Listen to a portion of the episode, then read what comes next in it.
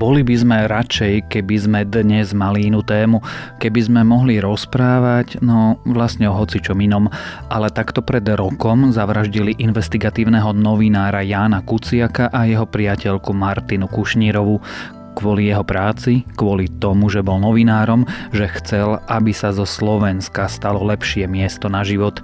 Dnešné Dobré ráno preto bude iné.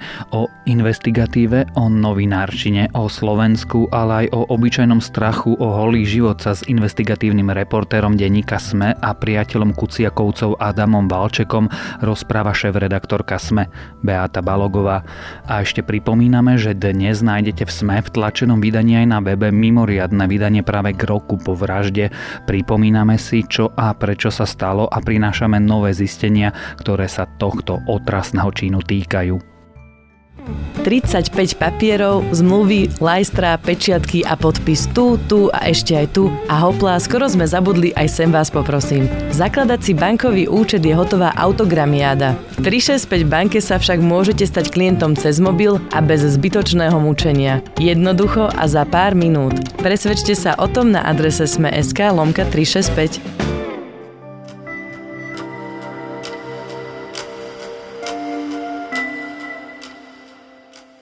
Pred rokom zavraždili novinára Jána Kuciaka a jeho snúbenicu Martinu Kušnírovú.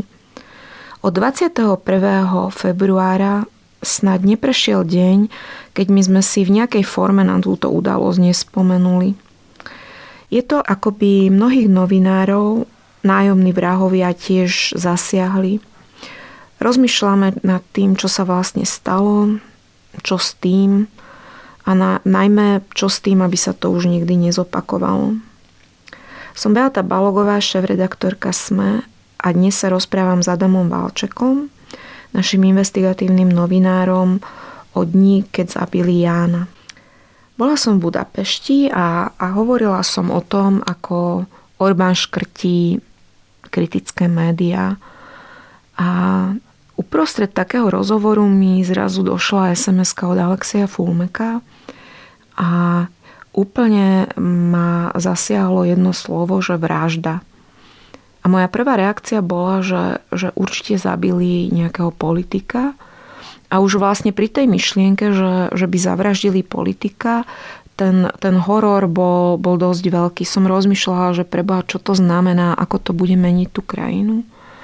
A neskôr, ako sa odvíjal ten celý príbeh a, a ako sa spojila tá vražda so slovom novinár, pamätám si ten pocit, e, že, že, že všetko sa mení a, a ten pocit, že potrebujem sa veľmi rýchlo dostať do redakcie a potrebujem vidieť svojich kolegov.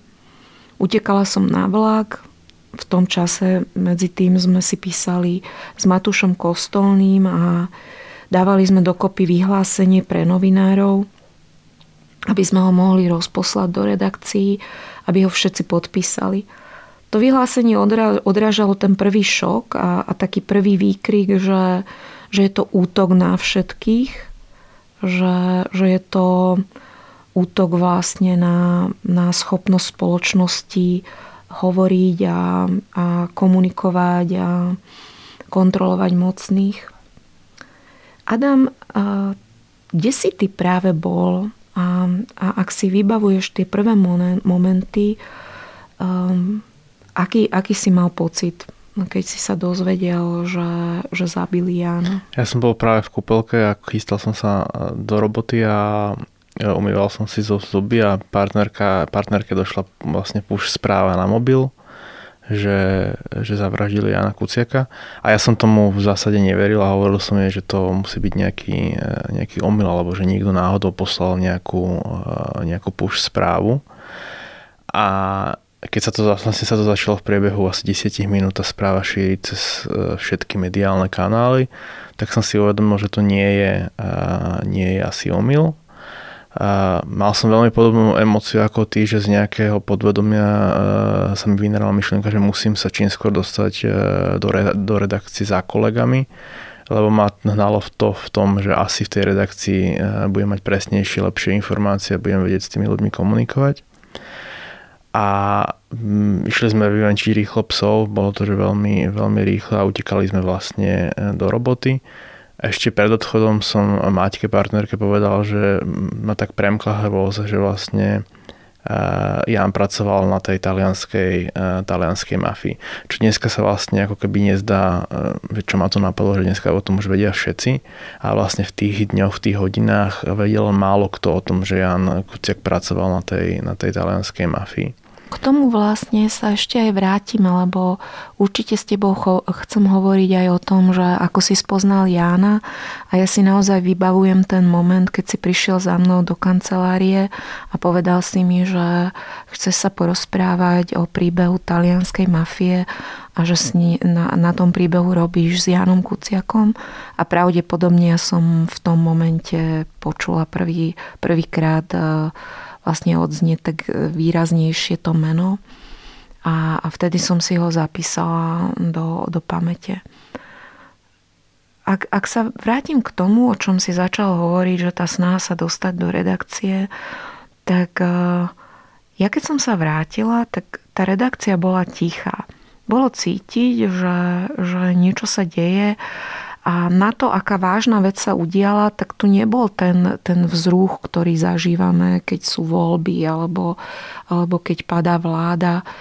A, a vedeli sme a vedela som, že, že tí kolegovia naozaj pracujú a, a, a zistujú, ale, ale boli všetci ako keby ohromení, pozerali sa do počítača a, a ja som ostala tak chvíľu stať pred svojou kanceláriou a videla som, ako ku mne prichádzajú moji zástupcovia a, a ľudia a, a ako keby čakali odo mňa, že, že čo poviem. Že ja som vlastne nedokázala povedať nič. A rozmýšľala som aj vtedy na tom, že, nad tým, že že ako viem v tom momente pomôcť tým ľuďom a že čo je správne pre šéf-redaktorku, čo je správne pre mňa. Že upokojovať ich, že, že proste bude to v poriadku, keď ja som vedela, že, nikdy, akože, že to už nikdy nebude pre nás také ako pred vraždou novinára. Čiže, čiže som sa snažila nejak vyžarovať pokoj a, a snažila som sa nejak dôstojne zvládnuť ten deň. On podľa to bolo kľúčové, lebo vlastne veľa, aj ja som to tak bral, aj podľa mňa kolegovia, že aký, aké si vyhlásenie vojnového stavu, že vlastne v tých hodinách človek nevedel, že či to bude, či to vlastne jediná vražda, či to bude pokračovať, že čo sa vlastne bude, e, bude diať. To sa ani vlastne veľmi nedá podľa mňa ani posluchačom sprostredkovať ten pocit vlastne v taký, takého stiesnenia analýzujete to stále, že, že, že čo bude ďalej. A čo sa vlastne udialo ako, ako ďalej pre teba? Lebo... Ja som vlastne prišiel do redakcie za, za Jakubom Filom, za zástupcom. A teda povedal som mu tú súvislosť s uh, talianskou mafiou. A on ma vlastne obratom, uh, on to najprv nechcel teda ako keby veriť, aké pochybnosti ale keď som mu to vysvetlil, tak vlastne obratom mi povedal, že mám volať rejiteľovi Národnej kriminálnej agentúry No a tomu, keď som sa dovolal, tak vlastne e, úplne obratom a automaticky povedal, že mám okamžite prísť na policajné prezidium. A vlastne pre mňa ten deň e, sa skončil ako veľ, v podstate do obeda tým, že som išiel, odišiel na políciu, kde som strávil niekoľko, niekoľko hodín. A potom som s tou políciou vlastne celý deň komunikoval, či už ohľadne výpovede alebo, logistiky ďalších dní. Mne tiež, ja som mala tú informáciu od Jakuba, pretože cestou vlakom do Bratislavy som každých 10 minút telefonovala. Tiež som sa snažila zisťovať, som volala kolegom z iných médií a Jakub mi povedal, že, že Adam je na policii a vtedy naozaj som si to začala dávať všetko v hlave do súvisu a, a vtedy som sa o teba úprimne bála. Akože bála som sa nielen, nielen o tvoju bezpečnosť, lebo presne tak, ako ty si hovoril, e, nebolo mi jasné, že, že či je toto ako nejaký, nejaký ojedinelý prípad e, akože hroz, hroznej vraždy úkladnej, alebo či, či naozaj akože niekomu natoľko preplo, že, že, bu, že pôjde ďalej. A my sme naozaj nemohli v tom momente vedieť. A vlastne rozmýšľala som aj nad Matúšom Burčikom a, a v tom momente som si spomenula na tú jeho cestu na Mali, ktorú sme vlastne riešili, že, že vedela som, že tam unášajú bežne cudzincov a spomenula som si, že na, nakoľko sme to rozoberali, či je to bezpečné pre neho tam cestovať a zrazu som si uvedomila, že, že toto sa stalo tu na Slovensku. A potom, po, keď som sa vrátila, tak uh, okamžite som začala písať stĺpček a hovorila som si, že, že musíme pracovať. A toto som hovorila aj, aj našim kolegom, že, že, že proste nič lepšie nemôžeme urobiť, než, než normálne pokračovať v tej práci a, a pracovať. A ja som sa Kuba pýtala, že, že či ty si na policii sám a že či máš nejakú, nejakú právnickú podporu, lebo, lebo v tom momente naozaj, že, že tá policia bola, bola jediná, ktorej sa, mo, sa mohli držať áno, áno. a mali sme im veriť, ale, ale naozaj, že, že vo vnútri, akože tým, že sme vôbec nevedeli, tak aj tam boli také pochybnosti, že, že či tá policia akože naozaj ti dokáže poskytnúť to, čo v tom momente potrebuješ. Ale ak sa nemýlim vlastne, to si už nepovedal, myslím, že tam bol vlastne náš právny zástupca so mnou, minimálne na, na čas, časti tých, tých... Prišiel tých, za tebou, áno, tak, si, tak si to pamätáš pamätám tak si to pamätám aj ja. Hej. Čo bolo, uh, ako ľudia si to, častokrát aj policajti nám to vyčítajú, že prečo tam chodíme s právnikmi, keď ideme ako svetkovia, ale pre mňa to bola že strašná opora, že tam vlastne uh, Tomáš Langer, náš právnik, bol vtedy prítomný.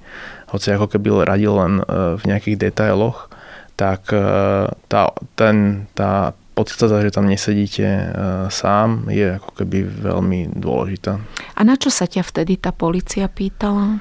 V podstate na všetky informácie o, o príprave toho článku e, o talianskej e, mafii na Slovensku a plus nejaké informácie také skôr všeobecné, že či mal Jan Kuciak nepriateľov, na čom ďalšom pracoval, čo som vlastne o ňom ako keby vedel, že v, v tom bolo viditeľné v tých prvých hodinách, že ani tá policia vlastne e, konkrétne nevie, že čo. Aj preto si myslím, že vlastne tá policia poskytovala novinárom v tých prvých dňoch a hodinách ochranu, lebo vlastne myslím si, že oni zdieľali našu emóciu, že nevedeli vyhodnotiť, či je to jednorázový útok, alebo to môže ďalej pokračovať. Ty si hovoril o tom so svojou rodinou. Áno, ja som vlastne, neviem, či mama mne volala, alebo ja som volal uh, máme, viem, že plakala a bála sa a pýtala sa ma, že či nechcem s tou prácou skončiť, alebo že či proste ne, si nezoberiem voľno a neodídem. A pamätám si len to, že som ju popokojil, že nie, že, že v tomto momente, keď e, mi zabili kolegu, v podstate kolegu, s ktorým som spolupracoval, ako keby neviem uh, vycúvať z toho, z toho procesu a ani nechcem z neho vycúvať. Lebo si myslím, že musíme v tej, v tej práci pokračovať. No. Ja som, ja som to mala podobné. Mne zavolala mama. V tom čase ona, ona už bola vážne chorá. Naozaj to boli e, takmer posledné štádia jej rakoviny a, a bolo to až dojemné, že, že vždy ja som sa o ňu bála, vždy som volala s, takým, e, s takou malou dušou, že, že či mi zdvihne ten telefón a, a teraz ona mala taký, taký hlas úplne skľúčený a, a, a proste sa ma pýtala, že, že, že čo sa deje, že, že, čo, že, že veď to je hrozné, že čoho sa dožila a že, že, že čo teraz bude. A veľmi si pamätám tú otázku, že čo teraz bude. A, a ja som samozrejme v tom telefóne som bola oveľa väčšia hrdinka, než, než mm, v skutočnosti som mala uložené tie emócie v sebe a upokojovala som ju, že, že nič zlé sa nemôže stáť, a, ale nebola som si istá, len proste som chcela, aby ona sa nebála. A, a naozaj to, to ukazuje ako tú reakciu aj, aj bežných ľudí, že, že väčšina verejnosti a väčšina krajiny si okamžite to vedela dať dokopy a vedela si uvedomiť, že, že stala sa veľmi vážna vec a že, že to nebude dobré. A ja si potom pamätám, že, že my sme si aj písali a, a že ty si bol jeden z tých novinárov, ktorí dostali aj policajnú ochranu. Ak môžeš o tom hovoriť a, a je to v poriadku, tak ak by si sa podelil o tom s, čitateľ, s čitateľmi a s posluchačmi, že ako toto prebiehalo? V tých prvých hodinách to bolo, že vlastne pomerne chaotické.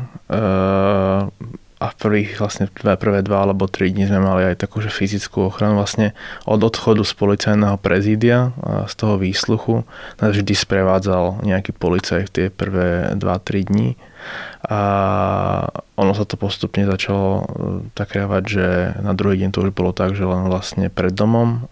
Pre, pre nás bolo najpodstatnejšie, že v noci, aby nás niekto, e, niekto strážil, lebo v zásade ako keby cez deň nie sme doma sme najmä v práci a máme, máme psov a v noci proste človek, keď sa chce dobre vyspať, tak nechce mysleť na tú starosť, že niekto sa mu obšmieta okolo bytu. A následne sme vlastne, ja som dostal také tlačidlo, na ktoré som mohol, na ktoré som mohol stlačiť a vlastne v priebehu niekoľkých minút, teraz sa mi to stalo ešte nejakou náhodou, že falošný poplach, takže v priebehu pár sekúnd vlastne e, volá polícia naspäť a zistuje, čo sa stalo. A pokiaľ sa ne, ne, nedovolá alebo je proste naozaj, že ostri alarm, tak vlastne štartuje hliadka na, na tú adresu. A zároveň sme mali nejaké nejakú od polície alebo teda od štát nám prepožičal nejaké technické zabezpečenie bytu ktoré, ktoré strážil ten byt v prípade, že v našej neprítomnosti by sa tam niekto niečo, niečo chcel robiť. Ale, ale nebolo to, čiže v tú prvú noc, akože nebolo to tak, že fyzicky nejaký bodyguard tam s vami e, sedel? áno, prv, akože prvé, prvú noc to tak bolo. Áno, aj prvé, uh-huh. prvý týždeň myslím, že v podstate v noci nás strážila kriminálna policia, e, neuniformovaná a cez deň sme vlastne mali e, uniformovaných príslušníkov pred domom. Slúžilo to k väčšej socializácii so susedmi, lebo my sme vlastne štvorposchodový panelák, čiže nie, sme, nie, nie je to taká petršalská anonimita napríklad. Čiže susedia sa vypytovali, čo sa deje, lebo vlastne policajti sedeli na chodbe. No a tak sme sa zoznámili s väčšinou susedov aspoň, čiže Čiže tak, bolo to celkom, celkom aj náročné, lebo aj ľudsky to bolo náročné, že proste Napríklad ja som mal strašne veľké výčitky svedomia, išli sme venčiť psov a nás napadne, že proste ten policajt je platený z našich peňazí, má ísť s nami on venčiť psov, že proste je to také, že také otázky, ktorým som nikdy nemusel čeliť a nakoniec nám vysvetlili, že oni sú tam aj na to, že proste áno, keď ideme venčiť psov, tak eh, musia ísť, musia ísť s nami, že to je, to je ich úloha. A si sa s nimi rozprával? Áno, áno, aj sme im vlastne kávu sme im robili, snažili sme sa ako keby ten ako ľudský prístup nejak ako aplikovať, hej, že eh, ja som nikdy nečil v takej situácii, takže neviem, či som postupoval správne. Rozprávali sme sa, oni väčšinou, eh, to boli ľudia z kriminálnej policie, ktorí normálne vyšetrujú veci a teraz boli vlastne odvolení na to, aby strážili, e, strážili novinárov. Oni sami nevedeli vlastne, e, že dokedy to, dokedy to potrvá. Preto aj tie prvé dni boli také chaotické, vlastne aj zo strany policie, čo nemá byť kritika, ale proste e, ono sa to strašne rýchlo menilo a často v tom čase, ako sa to vyvíjala tá situácia. A ty si mi potom a neviem, či to bola prvá noc, ale, ale v noci som dostala od teba odkaz, že, že ťa odviezli na výsluch. Vtedy ma to tiež celkom vydesilo. A to čo bolo, sa vtedy to, stalo? To vlastne nebol výsluh, ale to bolo vlastne ako keby, že v noci mi zavolali a myšli sme podpísať vlastne to, to tlačidlo a vlastne celý, celú technic, ten technický aspekt veci.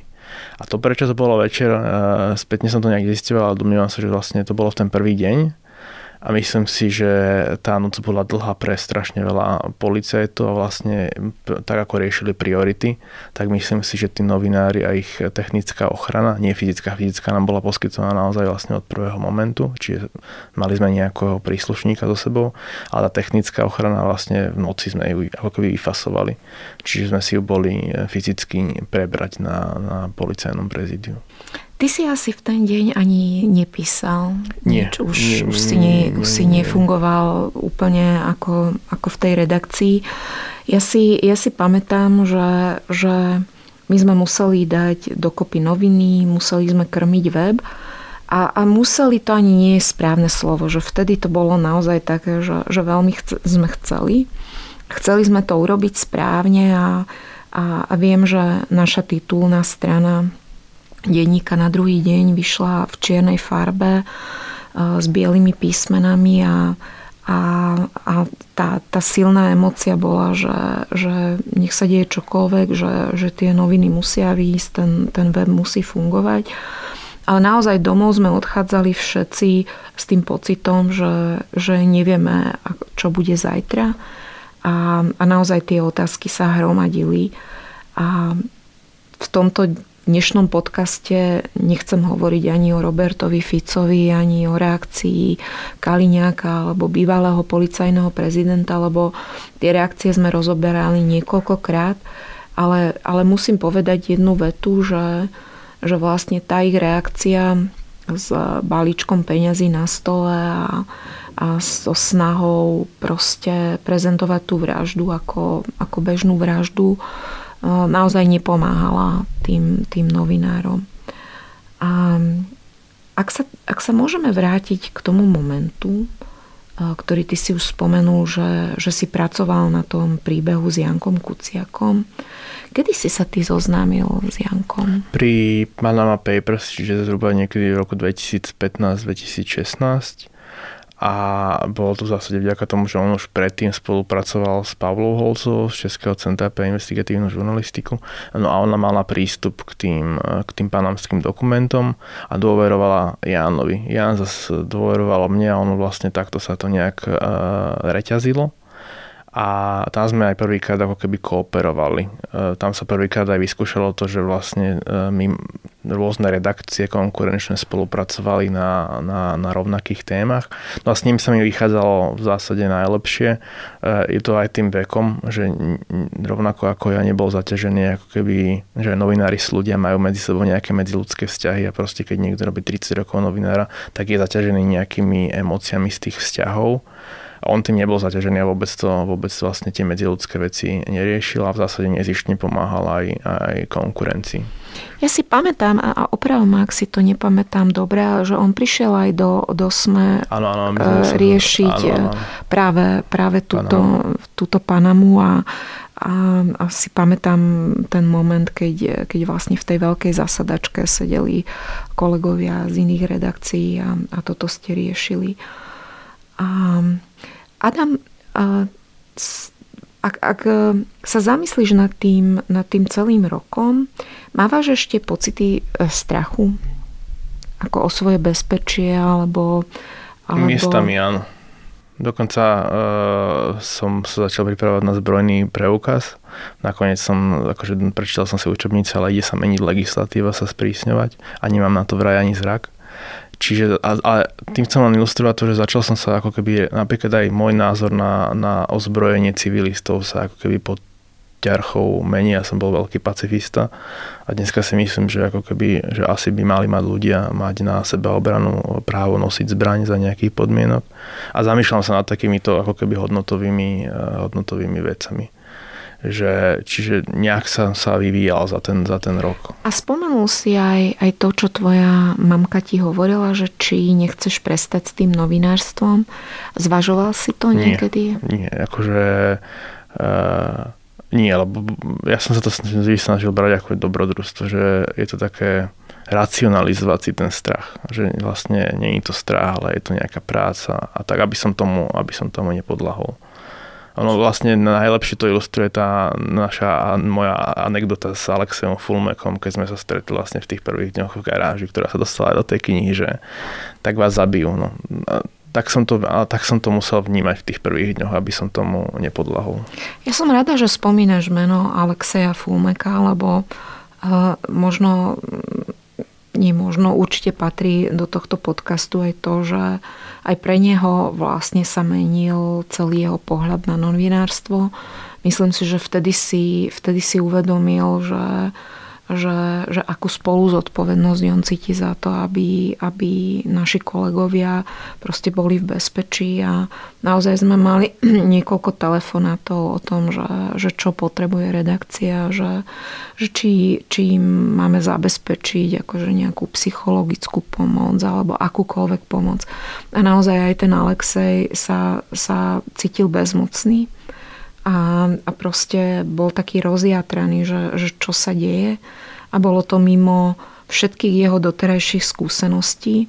A on sa naozaj na to pozeral z hľadiska toho vydavateľa, že, že, že či urobil všetko, alebo či, či má, je, je v jeho silách urobiť všetko, preto aby naozaj e, tí jeho ľudia boli, boli v bezpečí, lebo tak e, snažil sa naozaj to vydavateľstvo zastrešovať a chrániť pred vplyvom penty a, a naozaj, že, že vždy to tak mal v hlave, že, že to sme je ako keby jeho dieťa a, a proste aj iné zložky toho vydavateľstva, ale, ale myslím, že, že práve to sme cítil ohrozené. A, a tým pádom aj, aj on to prežíval. A myslím, že, že to prebiehalo podobne vo väčšine ľudí, ktorí naozaj aktívne robia to novinárstvo a, a, a dodnes je to tak, že ako som spomínala úplne v úvode, že, že snad neprejde deň, keď v nejakej súvislosti, akože, že si nespomenieme na toho Janka Martinu a, a nespomenieme si na to, že, že čo tá práca vlastne, vlastne naozaj znamená. A, a možno ešte k, tomuto, či, k tomu, čo ty si povedal, že ten strach je aj formujúci, tak my sme mali veľa rozhovorov o tom a, a aj, aj e, napríklad s Jakubom Filom, že, že naozaj, že bolo cítiť, že mnohí ľudia pod tým ročným tlakom, že, že vyrásli v tej redakcii. Že, že ako keby dostali tie témy, veľmi ťažké témy a, a ten rok naozaj prinášal v takých vlnách e, náročné témy a že, že tí ľudia naozaj s odsťou vyrastli k tým témam. A, a to, je, to je asi veľmi dôležité. Ale zároveň je asi dôležité povedať, že, že, že ten, ten pocit, že, že toto sa môže stať, že stále v nás existuje. A neviem, že či či ty máš na to názor, že či sa to niekedy dá úplne? Myslím si, že ono sa to, až, už to asi neodíde. Už budeme asi navždy krajina, v ktorej zavraždili novinára a v ktorej to povolanie v sebe bude obsahovať to riziko, že môžete byť unesení alebo zavraždení. A tam ďakujem pekne ďakujem. za rozhovor.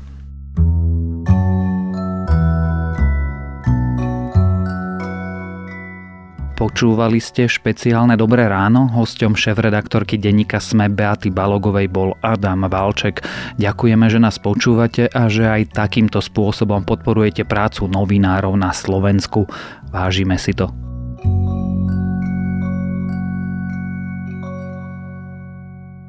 Tento podcast Jednoduchosť, prehľadnosť a prívetivosť vám priniesla 365 banka. Vďaka mobilnej aplikácii a potrebným 0 eurám si môžete založiť účet od stola a hneď po dopočúvaní podcastu. Stačí navštíviť adresu sme.sk 365 a nechať sa viesť.